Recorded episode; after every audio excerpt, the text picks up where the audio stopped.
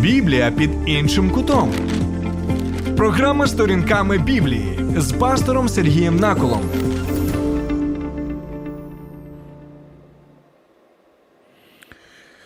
Вітаю, друзі! Думаю, кожен з нас знає про Содом і Гомору. Так, ті міста, які згадуються в книзі буття, і які ми навіть можемо використовувати в якості такого ось опису того, що ми бачимо і відбувається, і це щось гидке. Ми навіть можемо сказати, а це просто якийсь Содом і Гомора. І ось сьогодні, коли ми будемо читати 11-й псалом, ми згадаємо саме про ці міста. І сьогодні наша програма присвячена 11-му псалму, псалму, де є, на мою думку, Содом і Гомора. І ми побачимо, яким саме чином пов'язані ці міста як вони пов'язані навіть з Божими пророками, е, з Господом Ісусом Христом, і також з принаймні одним з апостолів Ісуса Христа. Я маю на увазі апостола Петра. Тому, будь ласка, долучайтеся до нашого ефіру, як в fm форматі, так і в соцмережах. Наприклад, я запрошую вас, щоб ви могли переглядати на Фейсбуці на моїй сторінці наживо нашу програму, і також долучатися і писати свої коментарі, що ви взагалі думаєте стосовно псалмів, і особливо стосовно 11-го псалму. Бо я нагадую, наші програми вже майже місяць присвячені саме книзі псалмів. Це просто неймовірна, на мій погляд, книга. Це життєва книга, і знову і знову я запевняю вас, що з моєї точки зору це вкрай актуальна книга. І якщо ви не вірите, ви можете переглянути випуски е, цих програм на моєму каналі на YouTube. Назва його Сергій Накул сторінками Біблії. Тому я буду вкрай радий, якщо зможу зустрітися з вами так навіть і на Фейсбуці, і на Ютубі, і особливо коли. Ми можемо спілкуватися з вами, коли ви пишете коментарі, щось додаєте. Час від часу можуть бути вкрай дивні коментарі, і це чудово, бо незважаючи на це, ми можемо розглядати Біблію розглядати псалми з різноманітних кутів зору. Навіть наша програма сторінками Біблії, назва її сторінками Біблії Біблія під іншим кутом. Так от я запрошую вас, щоб ви могли розглядати зі свого кута зору Біблію, і разом ми могли дійти до якогось висновку. Добре, я вкрай вдячний вам, що ви з нами. Буквально декілька секунд, і ми розпочинаємо. Поодинці щасливим не станеш. Ми поруч. Радіо М.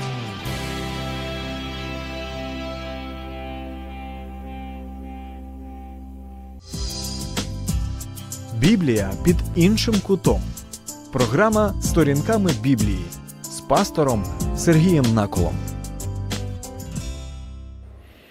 Ну що, друзі, одинадцятий псалом. Я нагадую, що попередній псалом, десятий псалом, ми завершили ось цими рядками. Давайте нагадаємо їх, бо вони вкрай важливі для розуміння цього 11-го псалму, і я знову і знову нагадую нам, що псалми, 150 псалмів, які ви зустрічаєте в цій книзі, вони органічно поєднані один з одним. І тому я знову і знову нагадую нам, що псалми краще читати спочатку і до кінця. Таким чином, ви прямуєте і крокуєте таким надприроднім чином Божим Словом, і ви, немов у такому, знаєте, річці пливете у цьому потоці, і все більше і більше можете побачити Божими очима його задум для вашого життя і те, який задум у нього для всіх тих людей, які крокують саме його шляхом. Слухайте уважно, що каже псалмоспівець. Господи, ти прислухаєшся до зітхання нужденних. Я не знаю, як вам, ви можете написати, але для мене це дійсно така, знаєте, втіха, що я знаю, що незважаючи ні на що, Господь прислухається, Він чує, Він не десь там далеко в хмарах і займається своїми справами. Він і тут. Господь прислухається до зітхання нужденних, Він зміцнює їхні серця. Він, слухайте, Він уважно прислухається до них, не просто чує, він уважно прислухається. Що ж це за Бог такий? Володар неба і землі? Просто а, неймовірна істота всемогутня, яку ми не зможемо навіть в вічності осягнути цілковито, саме він прислухається до таких людей, як ми з вами. І це Бог Біблії, це Бог, якого ми можемо зустріти в Господі Ісусі Христі. І це дійсно щось неймовірне. Ось чому я так, так ціную псалми. За ту впевненість, за ту наснагу, за ту розраду, яку ми можемо знайти саме у такому Богові. І дивіться далі. Ти уважно прислухаєшся до них, щоб захистити сироту і пригнобленого, і щоб земна людина більше не наводила страху. Ця є впевненість у псалмоспівця, ця впевненість може бути і у кожного з нас, що незважаючи на те, що ось ця земна людина, яка може здаватися всемогутньою, вона усе ж таки смертна людина. Ця людина, незважаючи ні на що, буде зупинена Богом.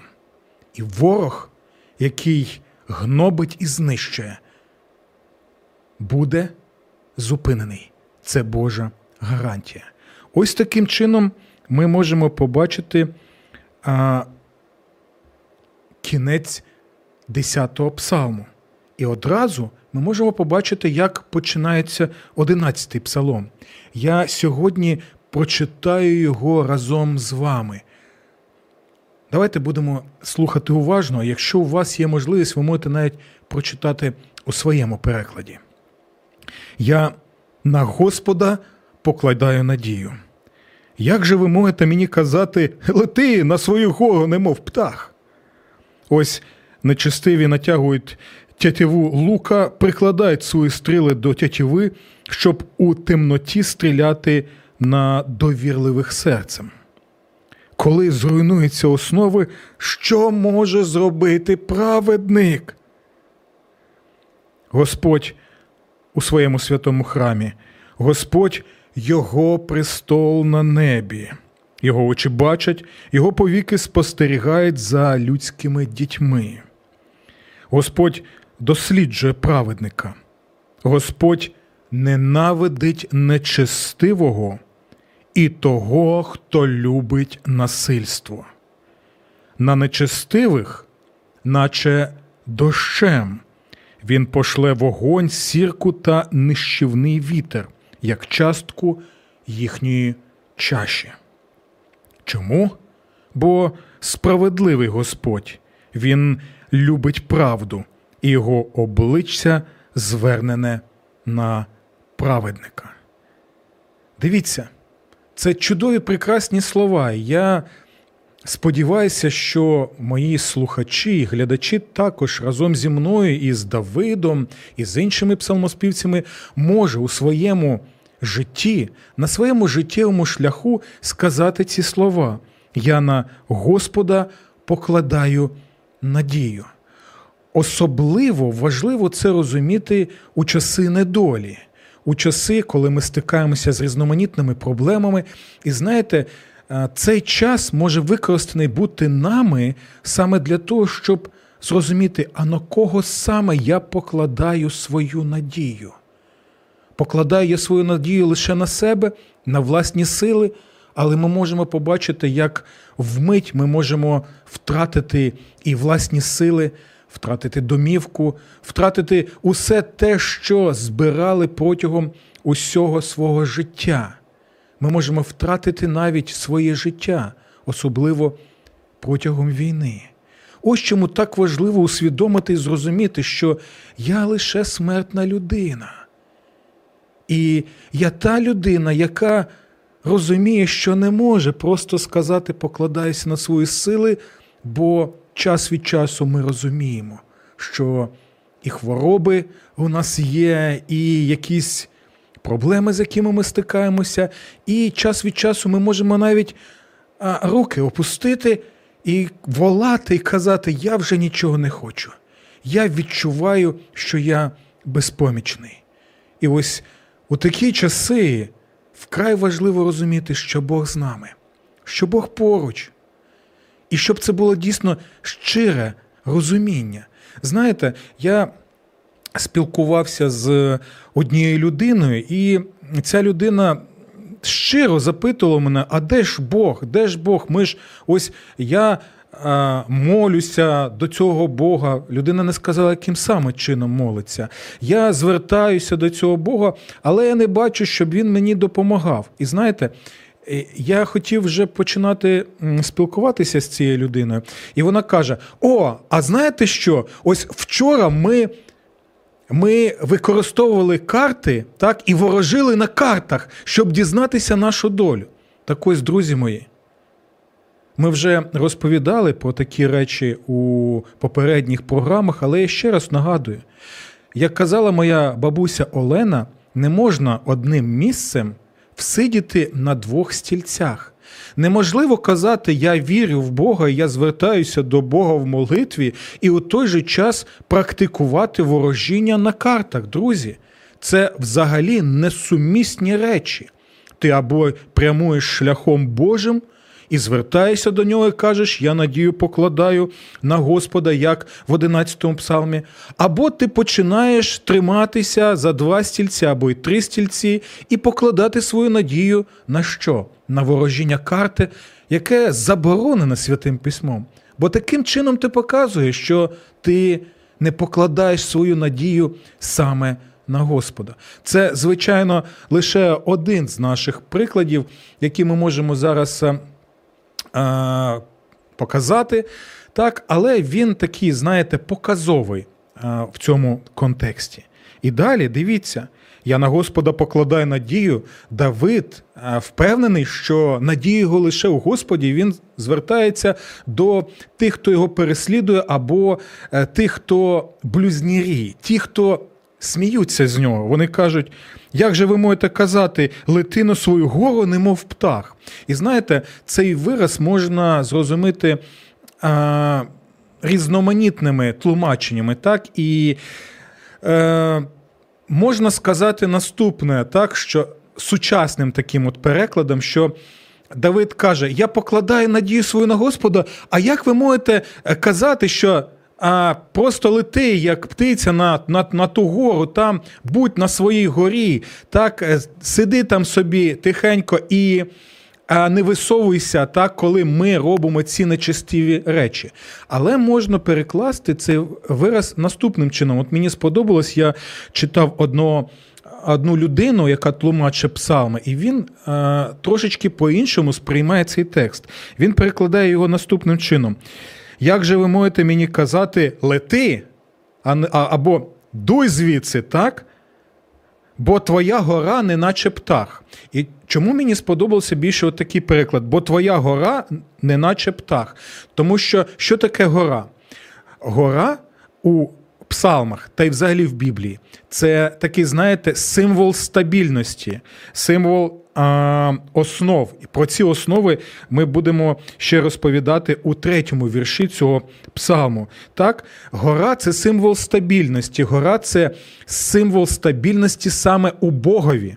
Ось чому він каже: Я надію покладаю на Господа, так? А вони кажуть мені наступне: лети, бо твоя гора, сам Господь, він не наче птах, бо птах в Святому Письмі часто символ чого? Нестабільності. бо Спробуй зловити пташку, так? Спробуй е, контролювати пташку. Вона то тут, то там, то там, вона нестабільна, то там вона полетіла, то там вона полетіла. І таким чином Давид е, показує своїм життям: я надію покладаю на Господа, він моя гора, він моя стабільність, він той, хто надає мені сили, наснаги крокувати цим життєвим шляхом, незважаючи на всі ці обставини. А вони сміються наді мною і кажуть, Твоя гора, твій Господь, він не вартий того, щоб на нього покладатися. Він нестабільний. Розумієте?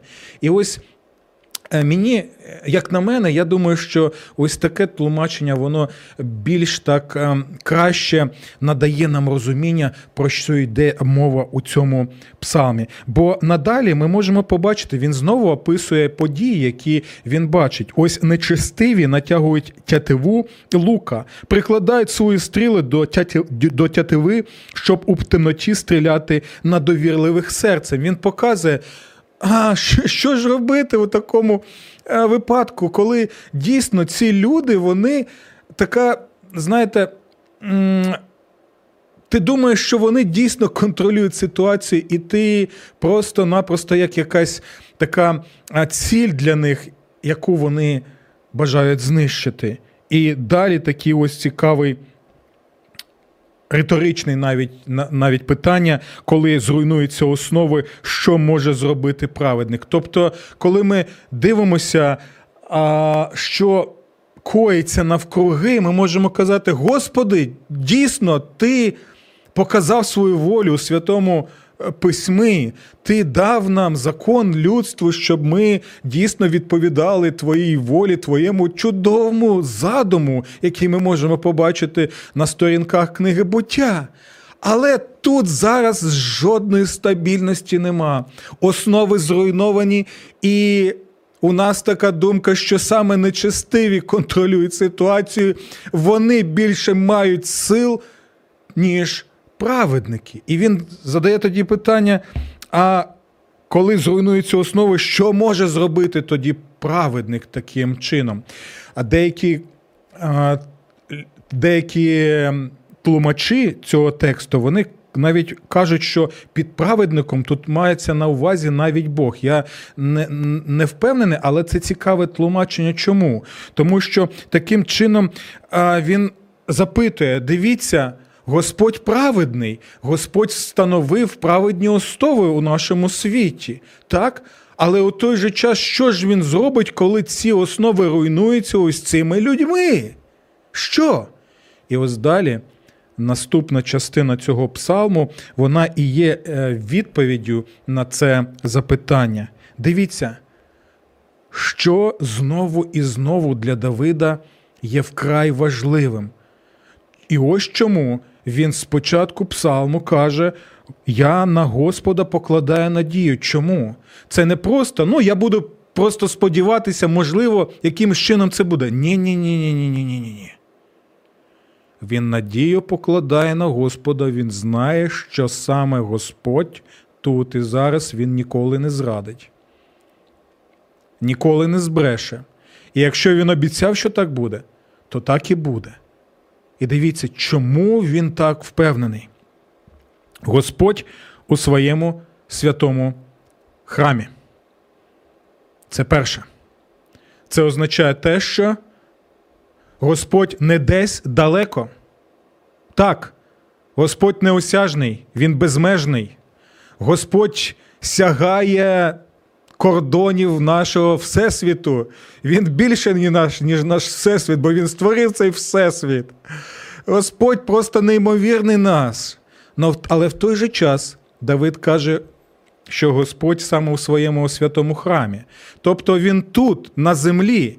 І коли ти бачиш храм, який знаходиться а, поруч з народом Божим, так, коли вони мешкали і в пустелі, коли вони були і в різноманітних місцях, так, цей храм він був свідченням того, що Господь тут і зараз. І що цікаво, що апостол Йоанн в Євангелії від Йоанна, він також е, каже про Господа Ісуса Христа, так, коли він каже, що Ісус перебував з нами, так, там цікаве слово він використовує, яке можна перекласти, як він скінствував з нами, бо скинія, грецьке слово, означає храм. Так, тобто Ісус Христос сам в, в тілі був храмом, в який перебував, і таким чином ми можемо бути впевнені, що Бог не лише там десь за хмарами, за зоряним небом, але й він і тут поруч. Оце й надає сили, наснаги і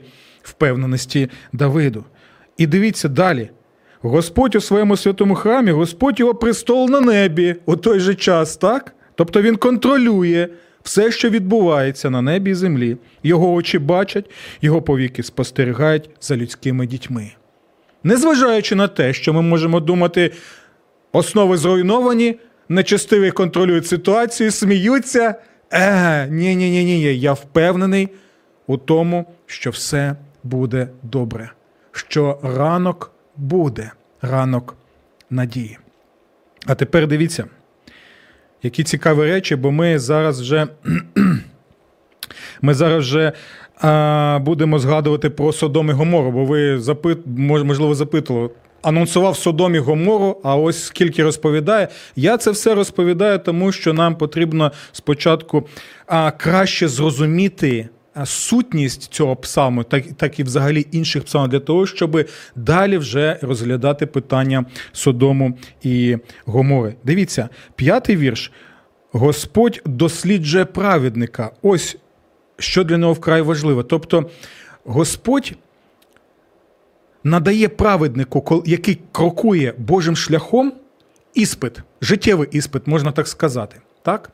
І Господь таким чином що робить? Знаєте, от як срібло або золото переплавлюють у печі для того, щоб ось у, у, у вогняній цій печі можна було звільнити золото і срібло від усяких е, домішок, так, які в них там можуть бути. Ось це один з тих образів, які використовуються для того, щоб зрозуміти, чому Господь надсилає ось ці всі речі у житті праведника, щоб дійсно а, ця людина могла мати цілісний характер, цілісне світосприймаття і цілісний світогляд, щоб вона, була зріла людина і таким чином краще могла втілювати Божий образ, краще втілювати самого Бога в своєму житті. Але далі дивіться, Господь досліджує праведника або знищує у нього домішки, так, у його сріблі або золоті.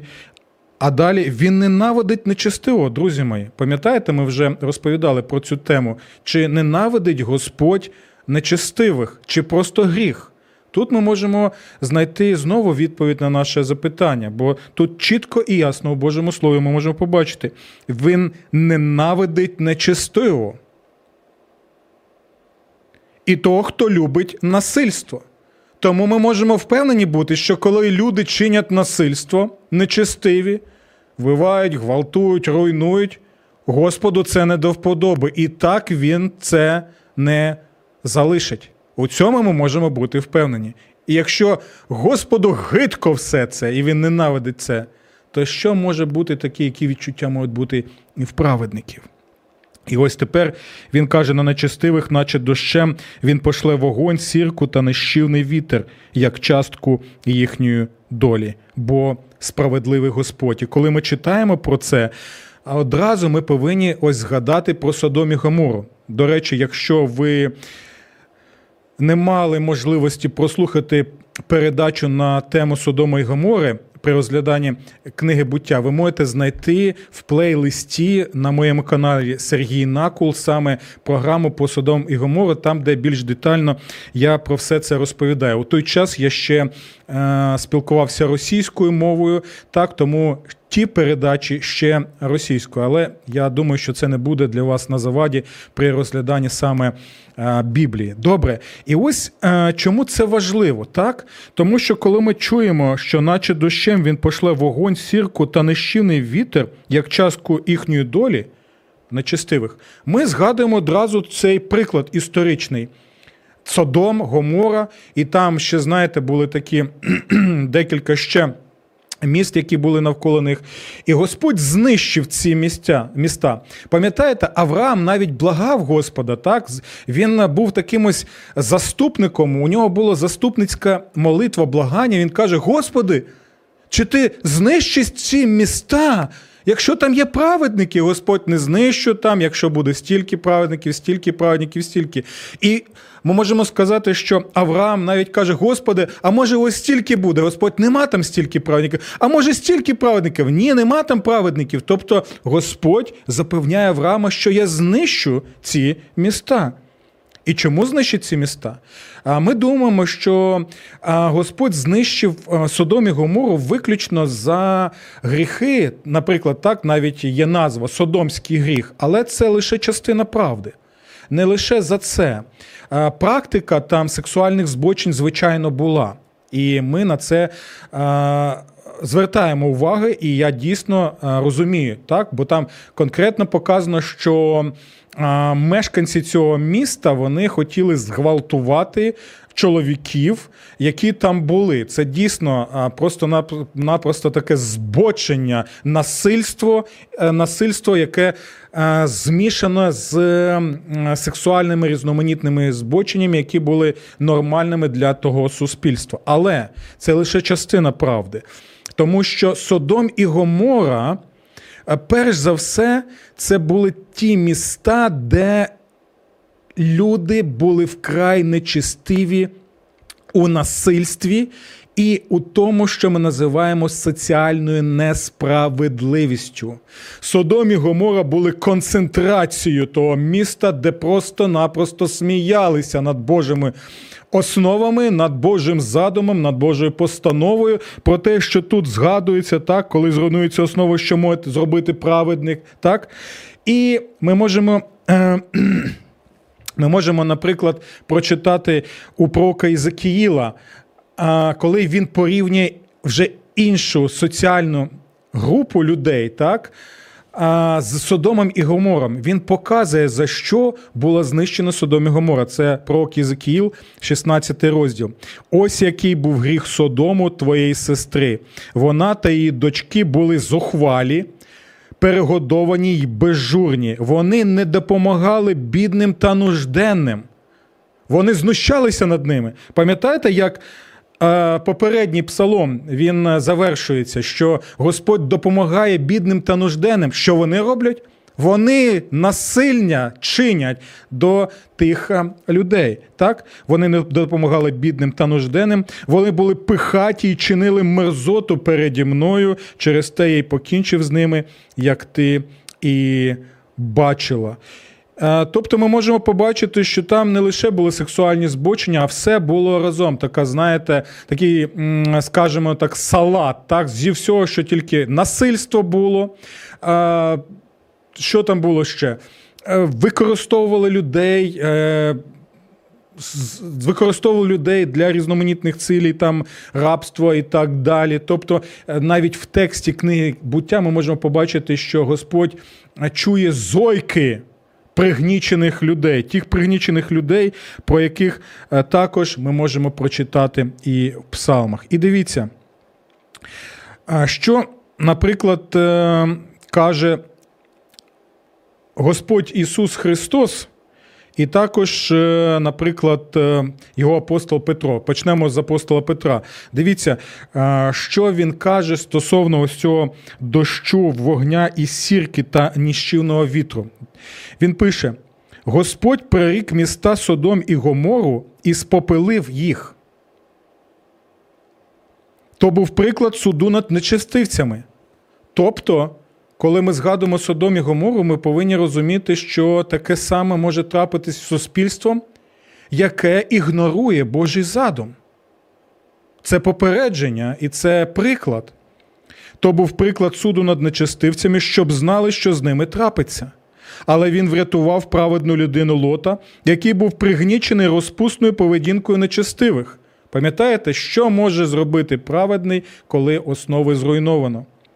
Цей добрий чоловік мучився душі своїй праведні через беззаконні вчинки, котрі він бачив, і про які він чув, живучи день у день серед них. Отож Господь знає, як благочестивих врятувати від випробовувань.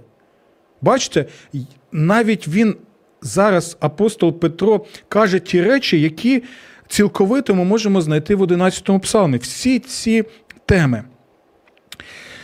І так само він знає, як неправедних дотримати до Дня суду, коли їх буде покарано. Таким чином, апостол Петро, е, як і Давид, він впевнений в тому, що буде день суда, що усі нечестиві будуть покарані, що праведника Господь проведе через е, усі ці випробування, щоб він став чистим золотом або сріблом. І він впевнений в тому, чому? Бо це один з прикладів Содомі Гомору, коли Господь показав. Що буде наприкінці цього віку? Якщо Слово Боже запевняє нас цьому, то ми можемо бути впевненими, що так саме і буде. І ось чому Господь Ісус, коли каже про своє друге пришестя, про свій суд, і я нагадую, що Господь Ісус Христос, Він не лише люблячий Господь на Христі, але Він і справедливий цар, який вдруге прийде для того, щоб встановити наприкінці остаточно своє царство, так, то ми читаємо наступне: це Євангеліє від Луки. Господь каже, так само, як було за дні лотових, яких ми згадали. Їли, пили, купували, продавали, садили, будували. Того ж дня, як лот вийшов із Содому, огонь із сіркою з неба линув і всіх погубив. Це страшно. Це страшно, коли Господь Він чекає, чекає, чекає, чекає, закликає, закликає, благає, благає, каже: відверніться від ваших нечестивих, е, е, не- е, речей, але ми вперто запекло продовжуємо перебувати у цьому гріху. І далі він каже: так буде і того дня, так буде і того дня, як син людський з'явиться. І хто буде того дня на домі, а речі його будуть у домі, нехай їх забрати не злазить. Хто ж на полі, так само нехай не вертається. Пам'ятайте лотову дружину. Хто дбатиме зберегти свою душу, той погубить її, а коли хто погубить, той оживить її. Чому? Останній вірш 7 11 псалму нам каже, чому Господь Ісус ці слова каже. Бо справедливий Господь Ісус. Він, Господь Ісус, любить правду, і Його обличчя Господа Ісуса звернене на праведника. Він з нами. І тому, як Давид, так і ми можемо сказати: Я на Господа покладаю надію. Божих вам благословінь і до наступних ефірів.